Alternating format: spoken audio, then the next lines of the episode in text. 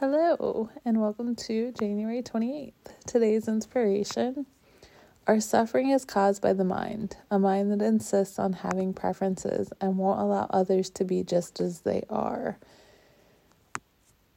I'm going to talk more about that in the weekly episode, but sometimes allowing people to be who they are and just accepting them for who they are and what they're available to give is sometimes just enough. So try to accept today. See if you run into some situations where you can just be accepting of who that person is. All right, see you tomorrow.